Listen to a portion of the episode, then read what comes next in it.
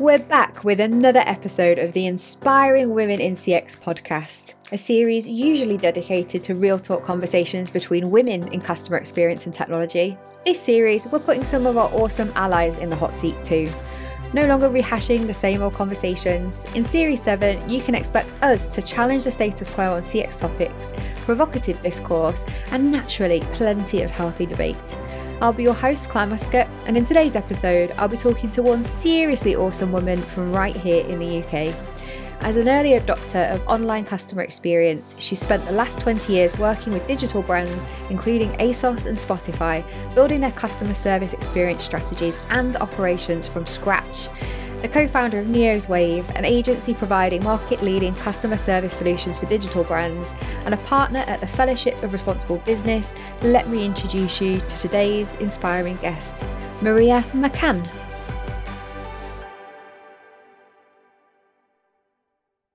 Hi, Maria. Hi, Clare. Yay, it's so great to have you here. Welcome to the Inspiring Women in CX podcast. Thank you. Great to be here. And welcome to everybody who's listening or watching wherever you are. I'm super excited that you're coming on the podcast for the first time today as um, you joined the community a little while ago and we've been up to some exciting things together haven't we? Um well the conference for a start um you know and yeah it's been it's been really great uh joining the women in cx i joined earlier this year and it's been yeah it's been really enriching uh the, the whole experience and networking. I've loved it yeah what why did you decide to join in the first place? Like what was your kind of motivation or like how did you find us? Like how did that journey begin? Um well i had uh, posted something on linkedin. I quite i like to sort of use like memes and pictures and pop culture. And i think i posted something uh, paralleling customer service comparing it to love island.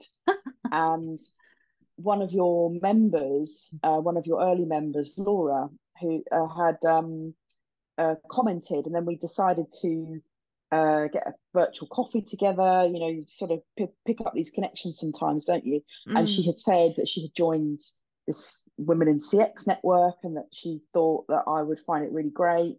Um, mm-hmm. so I thought I'd take a look, and then I joined, and the rest is history, as they say. Yeah. Oh, that's such a nice story. And can't get better than word of mouth, right? definitely, definitely. Yeah. Um, so since you joined, like do you want to share a little bit about the kinds of things you've been up to um since you've been a member? What's happened for you? uh well, um so uh, other than meeting quite a few people, virtually and then at the conference uh, sort of in person so definitely i would say my network has really expanded which is brilliant i've i've been looking at uh, you know i kind of get to look at the feed as well to get to see what really is going on in people's cx lives and also beyond which is great um, i um, have had work out of it which is fantastic um, uh, through a, a, connection that you had, Clare. So that's you know that that's been brilliant. And I also did a this sort of TED style talk that you advocate so much for the first time um, this year at your conference, which was a big challenge for me. I'm normally one that likes to keep behind the scenes, um, not really get involved in that sort of front of house um, speaking. So yeah, so this I I decided to set myself this challenge, and um, yeah, it was it was I really enjoyed it, really really enjoyed it, and the conference itself was great as well. Yeah, you did an amazing job. So I'm sure we'll come back to talk a little bit more about conference shortly. But would you like to tell the listeners a little bit more about your career journey and how you ended up where you are today? Um, well, um, I started out wanting to be an actor. Right? I didn't have oh. no no uh, no sort of real conscience of going into business or the corporate world at all. Um, and I I got as a sort of 17 year old, I got an audition at a really prestigious drama school in London. And you have to kind of go through these like three stage audition. And I got to the final stage and I thought, this is it. My my career is set. I'm going to go to drama school. I'm going to become a, a really great actor. Um, and I hugely overcomplicated what I was going to do. You have to do a Shakespearean monologue, and I decided to do Joan of Arc, but in an Irish accent. I don't know why. uh, clearly experimenting at the time, and I completely overcomplicated it and absolutely flaked my audition. So I, I spent this sort of summer being really lost, didn't know what to do with myself.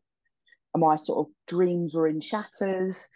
And I um, got a job at a call, a call centre, an outsourced call centre in London at the time that uh, was called Teledata. And we used to call it, all the agents used to call it Teletorture because we, we hated it so much. Um, but actually, I was pretty good at it. I liked talking to customers. I liked leading people. I liked figuring out how to do more with the resources that I had around me. Um, and so I started off a career through that, through being an agent and then moving up through there. And then I got into um, the energy market as it was being deregulated in the late 90s. So that was a kind of really chaotic time for customers, for um, the companies that were setting up. Um, and uh, again, I sort of found my feet, went through, um, you know, went went through the sort of that process. Did the same with telecoms in the early noughties, and then I sort of found myself in this online space. Um, and I got an interview with a company called ASOS back in 2008 and or 2007, I think it was actually. And I didn't even know who ASOS was at the time. They were just sort of this sort of burgeoning, you know, behemoth. Um, but I didn't know that the juggernaut that they were going to go on. And I got offered the role in in my interview, and I was kind of like, oh, okay, I, I need to sort of this is this is moving at a bit of a pace here, and you know, was really fortunate to grow the customer care and the customer experience side of ASOS um, at a time where ASOS was really just breaking barriers in in retail all the time, and I was able to do things like you know free returns. The first UK retailer to do that, first UK retailer to be on social media solving customer care problems, things we take for granted now. Um, looking at how to help customers self-serve better, how to make, you know, returns kind of easier, all that sort of stuff. So I did that for a while and then I got headhunted by Spotify, who were in a similar situation as ASOS when they started, and they said, Would you come and do the same thing as you've done at ASOS, but for a streaming service? I was like, I think they just launched in the UK, they weren't in the US yet. They were kind of um, you know we, we're going to grow. We're going to be big. And i was like all right maybe you are maybe you aren't you know. Um, but yeah and then did, did the same thing there. And then i sort of thought i really really like doing this stuff i'd like to do it for more companies and i had a, a desire to work for myself i think driven by the fact that i'd realized i was a pretty terrible employee generally so uh, i had this sort of desire to work for myself and do this sort of work with other companies, and that's what I've been doing ever since. Ten years, nearly ten, nearly ten years now. Yeah. What a great story! What a brilliant time to be involved with brands that went on to become household yeah. names and to yeah. have like been there setting the foundations for those that's super exciting so so what do you do now tell the listeners a little bit more about neos wave um well um neos wave is sort of set up to be um, a chop shop for anything and everything around the service experience for customers. And by that, I don't mean the calling a contact center. I mean how a brand serves its customers while they're having a relationship with them. Mm-hmm. Um, uh, and so that's sort of everything really from strategy to data to um, uh, practical application of their um, business's ambitions of how they want to serve their customers. Mm-hmm. Um, and we do that in, in a few different ways. So we help clients with projects. um, and change that they want to make. We also take care of some of our clients' customers as well.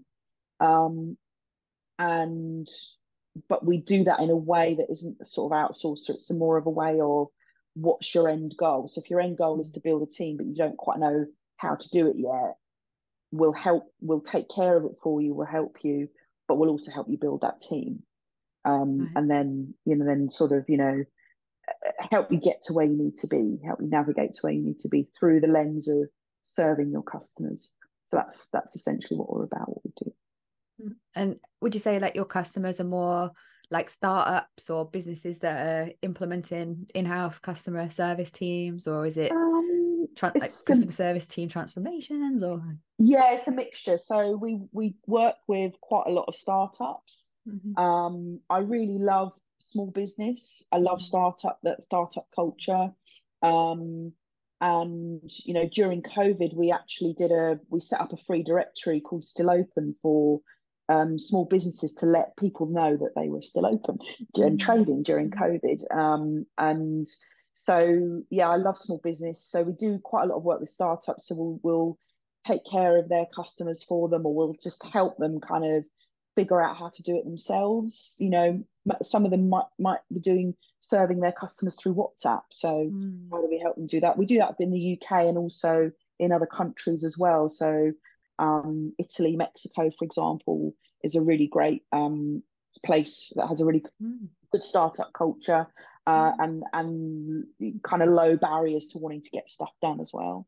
And then we have what I would describe sort of heritage companies as well. So we um, we work in sort of luxury fashion, have kind of you know clients that are over 100 years old who are really let's say slower to change have the desire but lots of legacy lots of other lots of legacy lots of things get in the mm. way um, lots of rituals that they they don't want to let go of um, so that's much more of a sort of longer term relationship and a slower sort of process to getting them where they need to be.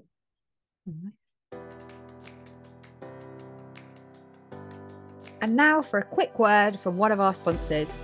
We are proud to be supported by Kantar, the world's leading evidence based insight and consulting company. Kantar CX helps clients define customer and employee experience strategies, better understand their customers via measurement, and in turn improve business outcomes, driving true commercial ROI. To find out more about Kantar's CX practice, please visit the sponsor links on the homepage of womenincx.community. Now back to the episode. And um, have you experienced any like barriers or challenges on your way to becoming the woman you are today? Oh gosh, barriers or challenges. I wouldn't uh, only probably in my own mind. Mm. Um, so I think um, you know, in terms of actually the career that I've had, I suppose if you want to call it a career, I don't think necessarily being a woman has held me back mm-hmm. but maybe my perceptions of how I should handle myself as a woman in certain situations, meetings, um, you know, that sort of thing has, you know, will will have definitely probably affected me and, and held me back. Uh, I try not to let it. I think as I get older, I understand that more. I think when maybe you don't at the start of your career understand how, you know, if you're in a meeting with a bunch of guys, which I am frequently, um, it's a difficult balance to get your voice heard sometimes without coming across as um, the bossy, the bossy woman or um, or the you know the sort of meek and mild. It's a it can be a tough balance. Yeah. Not so much nowadays, but I think yeah, when I started out, definitely it was probably there. Yeah, I was talking to actually Ian Golding on a previous mm. podcast mm. About um, the experience women have of other people's expectations of who we're supposed to be, particularly mm. in the mm. workplace. So, mm. like needing to be like super likable as um, mm. as people where men aren't expected to be that, or how differently our behavior could get interpreted. So, that you said, you know, being seen as bossy Mm. actually mm. like the same behavior will be being seen as assertive for a man because of this yeah, expectation totally. of how we're supposed to be Um, and yeah, I, I really feel you, particularly earlier in earlier in my career, really feeling the need to be liked in order to succeed at the expense mm. of sometimes mm. maybe sharing what I really thought. Um, and the frustration of saying something in a meeting that 10 minutes later a guy would say and what I'd said had kind of been glossed over especially when I was you know just a younger woman someone would say exactly the same thing and they were a guy who was older and everyone would be like that's it and really getting bored with what they're saying even though we said exactly the same thing. Yeah so or, or being being sort of taking on and I still do it now taking on the responsibility of sort of being like the peacekeeper. So the one that sort of brings together okay you know there's where there's different um opinions around the table taking on the role of trying to find a way forward rather than actually um, being one of the opinionators. Mm. Um, that that's something I've definitely done, and, and, that's my responsibility as well. You know, even at, at your conference, Clare, um, uh, John, who was like so brilliant, and he went. I was aware that he he went over his time. John Sills, yeah, yeah, hugely. Um, and then I I assumed it was my job, my responsibility to then bring back that time. And I think that's quite a female thing to do is to sort of mm. that motherly kind of thing to do to sort of go oh well they've gone over their time i must sort of look after the herd and mm. um make sure that we kind of claw that claw that back that sort of yeah that kind of um peace bringer or solution bringer i think works against us sometimes as women.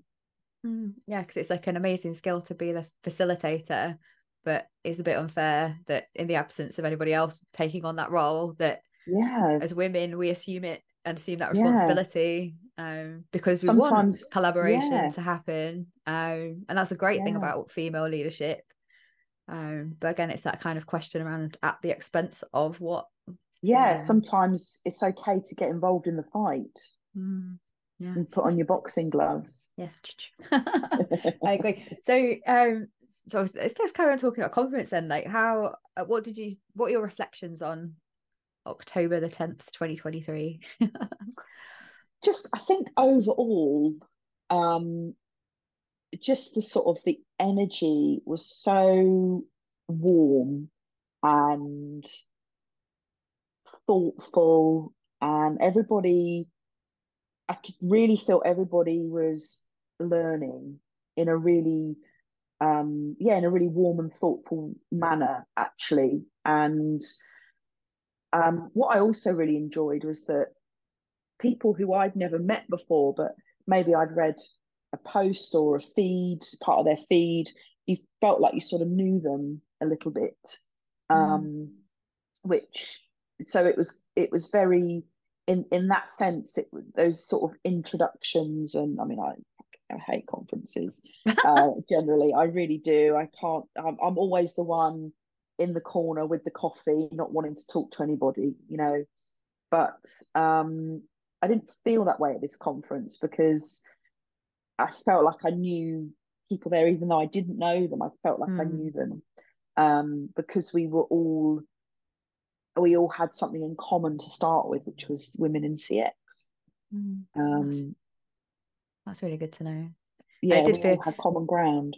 Yeah, um, I think that's definitely the strongest thing that comes out of the feedback is this sense of safe space and psychological safety in mm. a space that is a women in CX space, whether that's online or in person, that you mm. are safe to show up exactly how you are, be yourself. Um, and that warmth and kindness kind of radiates from everybody because we share the same values right? Um as part of this organization. Yeah. so yeah no i think that's really important.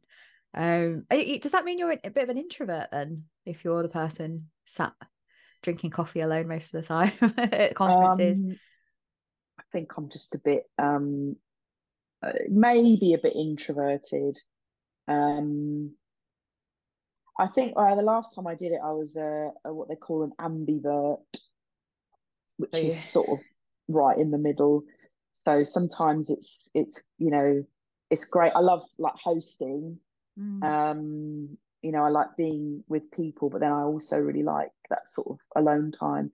I think I don't. I think I'm uncomfortable in a space that maybe I don't have any control uh, over. Um, yeah, yeah. I think that maybe that's more what it is, and I get a bit grumpy. So, uh, so I stand in the corner until someone comes and talks to me. That's interesting. Um, because I know that I love it. I absolutely mm. love being around people, but I don't know if it's as I've got older, but I realize just how much it takes out of me being so present. Like, um, the exhaustion, um, that I feel sometimes it's like depletion from like social experiences. And I don't think I used to be like that. Maybe I'm just getting old. Um, but when I look at the like tests that you do, I actually have like a lot of introverted characteristics. Mm. But I I don't know if it's to do with having ADHD and like learning to mask a lot of my behaviors that mm. that's how it's enabled me to do what I do and like be a speaker um, even though I'm absolutely petrified before any time I stand on stage, I'm like literally my legs go to jelly. Um, mm, but once mm. I start speaking, then I You're feel fine. like I'm in some, some kind of like yogic flow. The time goes so quickly and I can't think about anything else. I'm just literally there, like in my element. What was it like for you? So you said it was a challenge to mm. do the talk. Like what was mm. what was challenging about it? Like why, you know, for you, why did you set this yourself this challenge to do it? So i think there was two main things that were challenging for me. The first was getting up and and speaking. Um i'm much better with a script than sort of just getting up and talking. It's never been something i've been terribly comfortable with. Um but i want I wanted to, yeah, I wanted to test myself in that in that sense. And I think the second challenge was the format.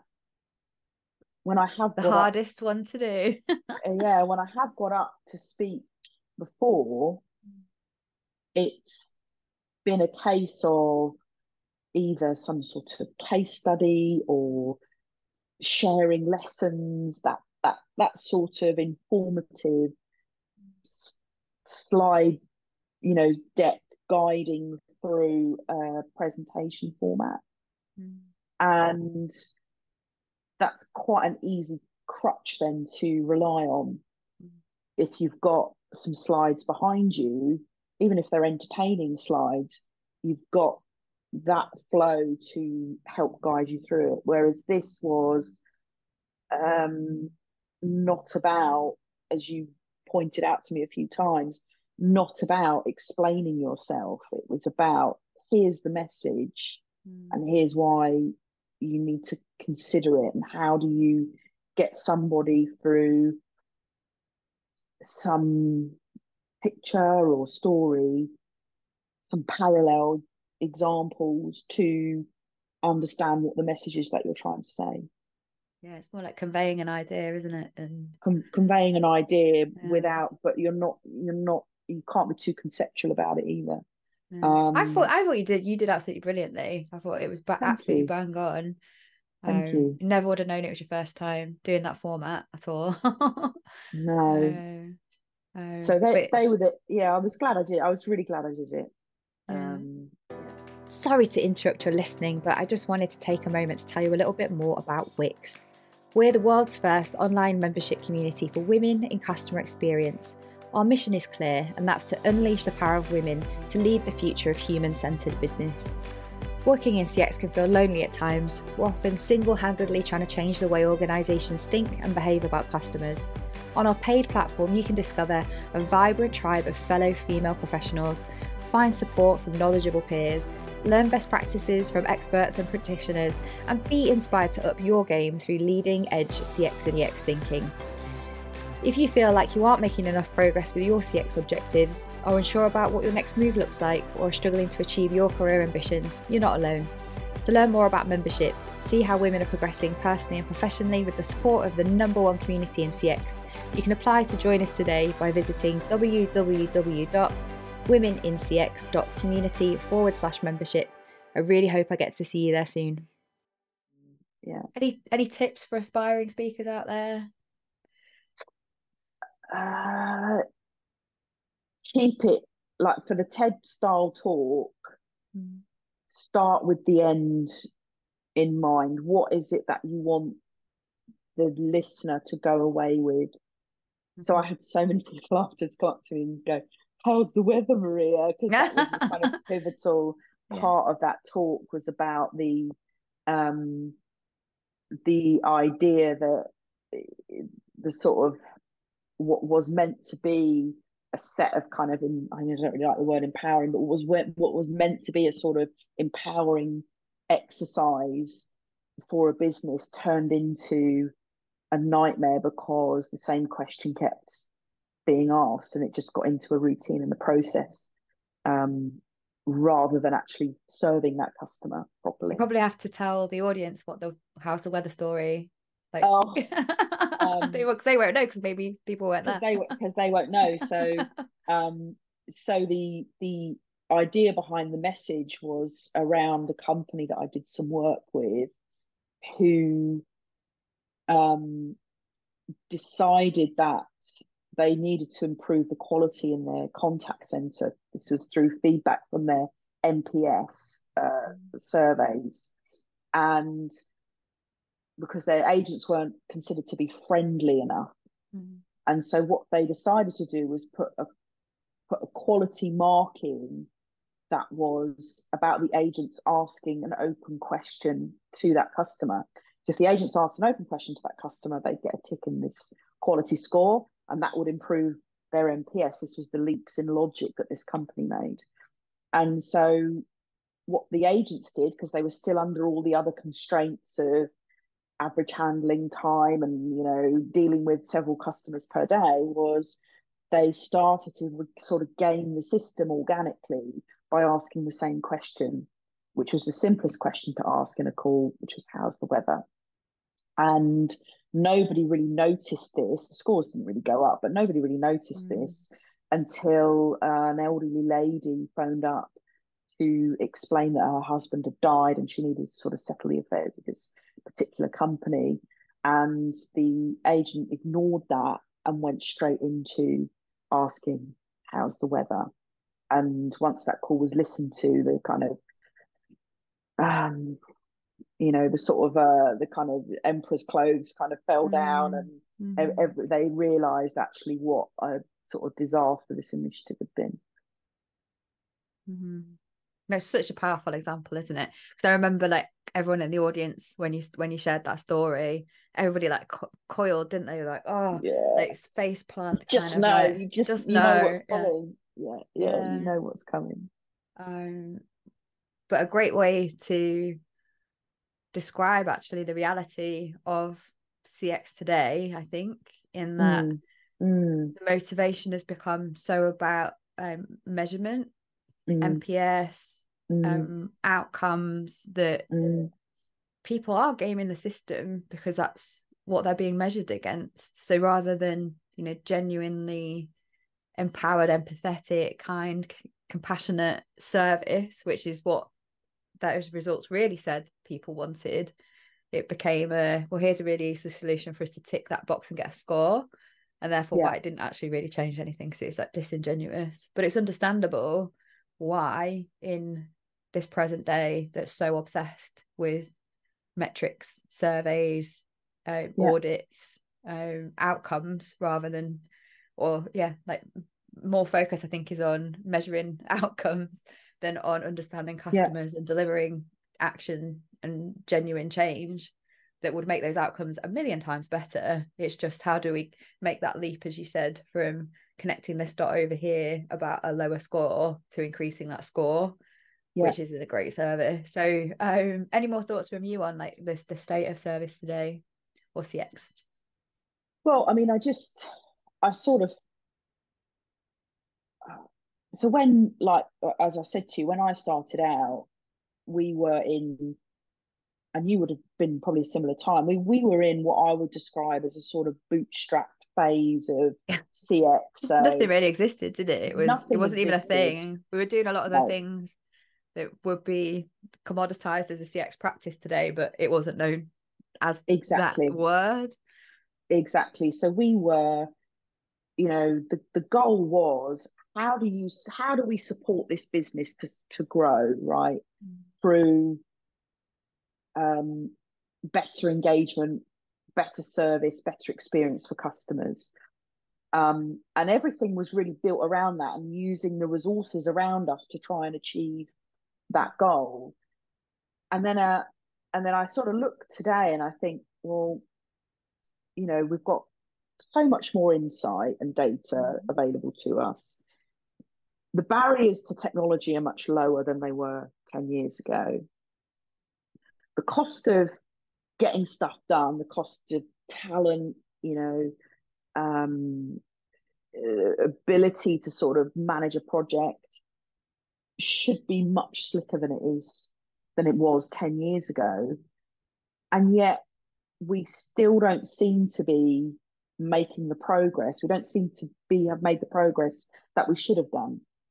Um, so you know, transformation failure rates haven't really changed. No, They're still seventy-five percent.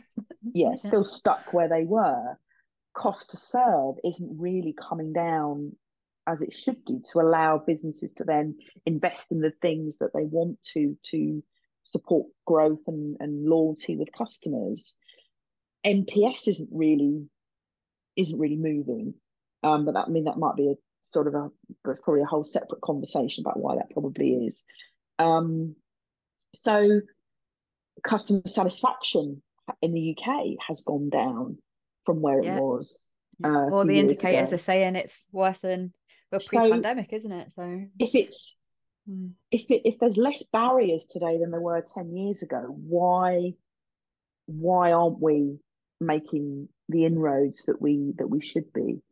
And I my conclusion is that we are at the moment on this production line of industrial measurements, frameworks, programs, and it's we're all kind of doing similar things, and then in our companies working out how to make them work, um, and trying to rather than thinking what what is the goal here to grow customers or have more loyal customers it's how do we bring in this measurement so that we show how good we are and how do we then try and bend bend it somehow to our will?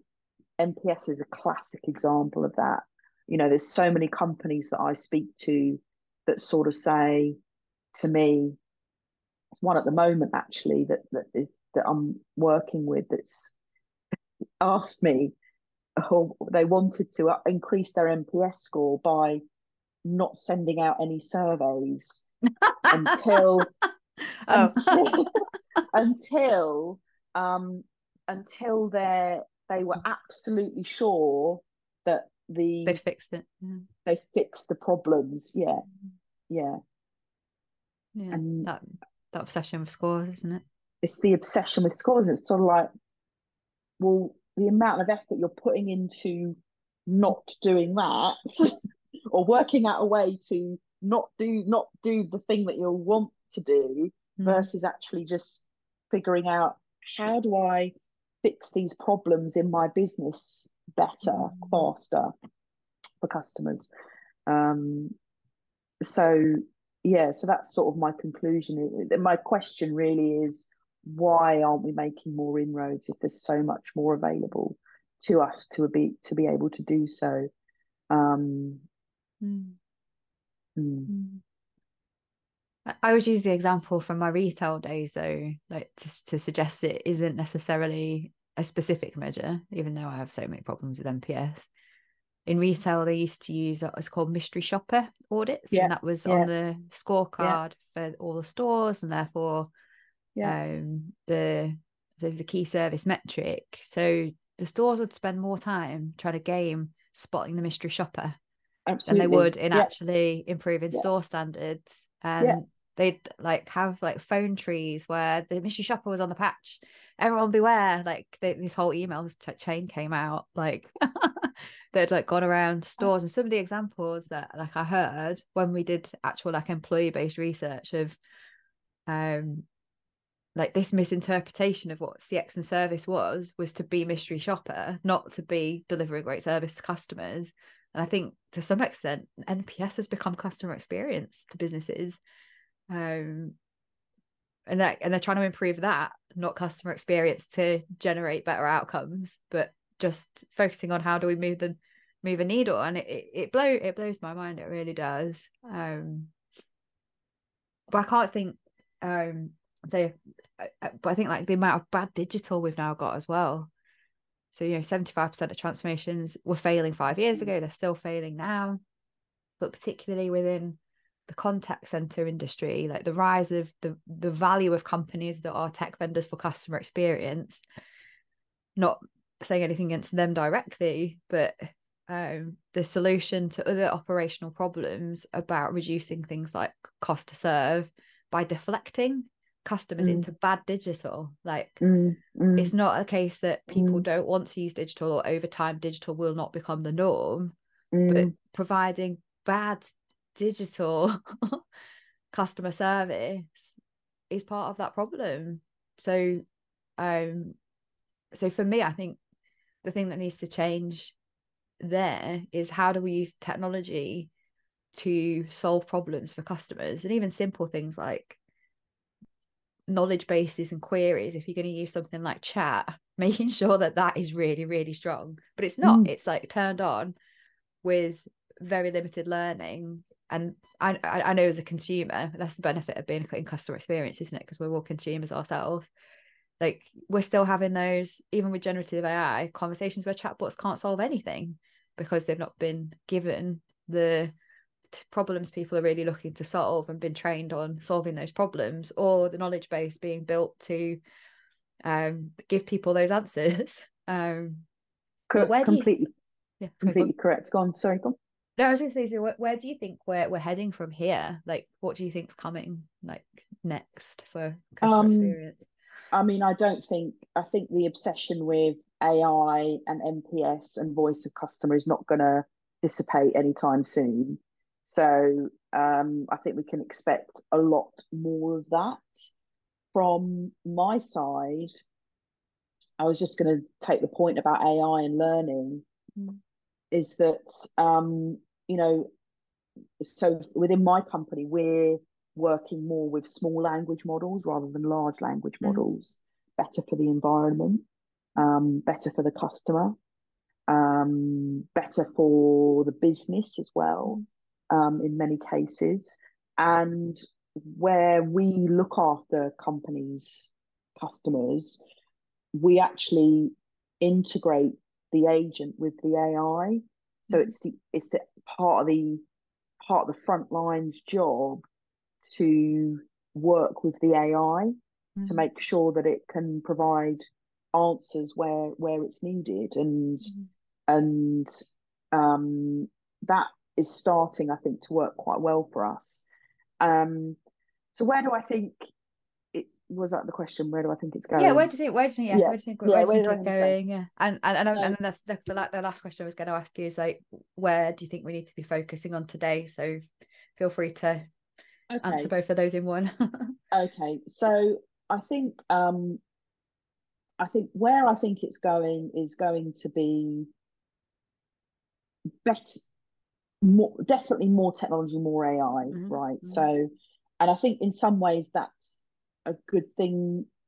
You know, customers shouldn't be waiting on, you know, waiting to speak to. I mean, I I had a technical problem with a website; it just kept bringing up errors, and I had to wait two days for a response mm-hmm. for it to be a response of how we checked your cookies. So I thought I could get that in thirty, you know, in, yeah. in under two seconds. Yeah. If if that's all you got to offer me, Mm-hmm. Um, I, I, can get that from an automated, you know, yeah, response. Yeah. Doesn't necessarily help me, but at least I don't have to wait two days for it. Yeah. Um, so I think more automation, more AI, more obsession with some of this sort of industry-sized um, production line tech and frameworks. I don't think that's going anywhere. What I hope is that my hope is that people will start to use it for to actually think about the problems that they're solving mm-hmm. and maybe um, things like more open source technology will allow us to plug will allow us in companies to kind of plug and play more and interconnect more technologies or more ways of doing things that meets our own personal goals rather than having to adopt something wholesale so that's sort of where i would hope we get to um, where i think we are today the other thing that I think we are that, that that that I think will start to come out is this more need for more human interaction. Um, uh, uh, I'm definitely seeing that more a swing back away, away from how do we deflect this to actually engagement with the customer can be really powerful and good and valuable for both parties.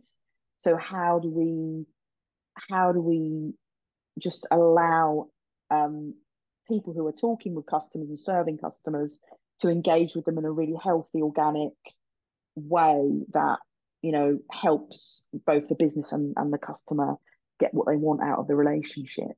So I think that there's definitely going to be some human human connection there. So yeah, I think I think I think and I think the insights will start to move away from that sort of structured um, reporting that almost has a lot of kind of confirmation bias attached to it because you're you're sort of reporting on the things that you expect the results mm. from mm-hmm. um, into actually looking at more unstructured um, uh, information and being able to pull out themes and nuggets from that to be able to do things with. But unfortunately, until businesses figure out how to take customer how to take what customers are doing with their business and how customers want to transact with them um, as a backdrop of their of customers' lives mm-hmm. and how they figure out how to solve problems and barriers to doing that in a way that is more of a team-based approach rather than through silos or through bringing in a big consultant to do it for you, none of this is going to matter. So, so where do you? that's really yeah. kind of that's a really sort of maudlin uh, approach to it, but that's uh, that's sort of where I'm at. I think, yeah. So let's think. Let's think about like our listeners then. Like, what would be your um advice for them to be focusing on in the here and now and trying to bring about that change? Um, what yes. would you say they should be doing? next? So I think um, I think if there's a way within within their own company of um, so I think that one of the most powerful ways to bring teams together is through experimentation mm-hmm. um, and through sort of simulation of of experiences mm-hmm. that that they would have for customers. Um, so very simply getting into the customer's shoes so that can be done through simulation it can be done through testing and learning things that you want to do mm. um, so i think if there was one thing that i think could bring different teams different departments together into a single cause it would be having the space and time to come together to agree on something that they wanted to do and then experiment on it together mm. and go through that learning together because that yields insight yields team building it yields understanding it yields a product potentially or a service out of it mm. yeah i'm um, a massive fan of um basically doing desk research to understand complaint history, like yeah. actual um, stories from customers and amalgamating them together to create like a yeah. basically a user story and a persona, yeah. and then getting teams from across functions to map that so they can actually connect with the reality of what's happening and to look to what were the root causes of this and most of the time it's process isn't it so um, it, or ways of working that are it's fixable. ways of working yeah it's mm. it's the rituals that a company builds over time mm. to that, that rituals and silos sort of, yeah that they then just sort of forget about um yeah. and you know the the other thing i would say to that is you know how it's it's really worth looking at how much effort goes into managing failure in your business mm-hmm. um so taking like you say an amalgamation of feedback, stories, complaints mm. against a particular scenario that customers, you know, retail might be failed delivery or, um, you know, product might be not great. Mm. Um, and then track that back to seeing how much effort goes into supporting that failed process or that failed product mm. just because that's the way it's always been done. Mm. And then if you can apply a cost to that, you could then say, all right, let's use that money, let's stand up that same money to test something else. Mm. Love that. Love that. So that's all we've got time for today, unfortunately. But if there was like one piece of advice or takeaway from our conversation today you'd like to leave listeners with, what would that be? Um, if you're bringing in a framework or a piece of technology just really consider if I if I didn't have this, if I didn't have NPS for a month, what impact would that have on my business? Apart from like bonuses that some companies do, what what impact would that have on my business? What impact would that have on my customers? Yeah. If you're if, if you if you're running something at the moment you stopped it tomorrow, what impact would it have? Yeah, I think that customers what, and on your business. Yeah, I think that what impact would it have on your customers is a really important yeah, one, isn't it? Yeah, yeah. Amazing. Well, thank you so much for being here, being part of Women in CX. And I can't wait for you to come and do a webinar that expands on that 15 minute version on why okay. frameworks might be killing your innovation in the community soon. Um, so, so yeah, great to have you. Thank you so much. thank you. And thank you to everybody who's listening or watching wherever you are. We'll see you all next time. Bye for now. Thanks for listening to the Inspiring Women in CX podcast with me, Clare Muscat. If you enjoyed the episode and you don't already, please, please, please do drop us a like and subscribe to our channel. The bigger the following, the bigger the impact we can create on our mission to amplify the voices of women working in CX and technology. Well, that's all for now. Join us again next time where I'll be talking to another inspiring woman in CX, this time from Finland about the rise of the machine customer and how they're set to revolutionise CX. See you all soon.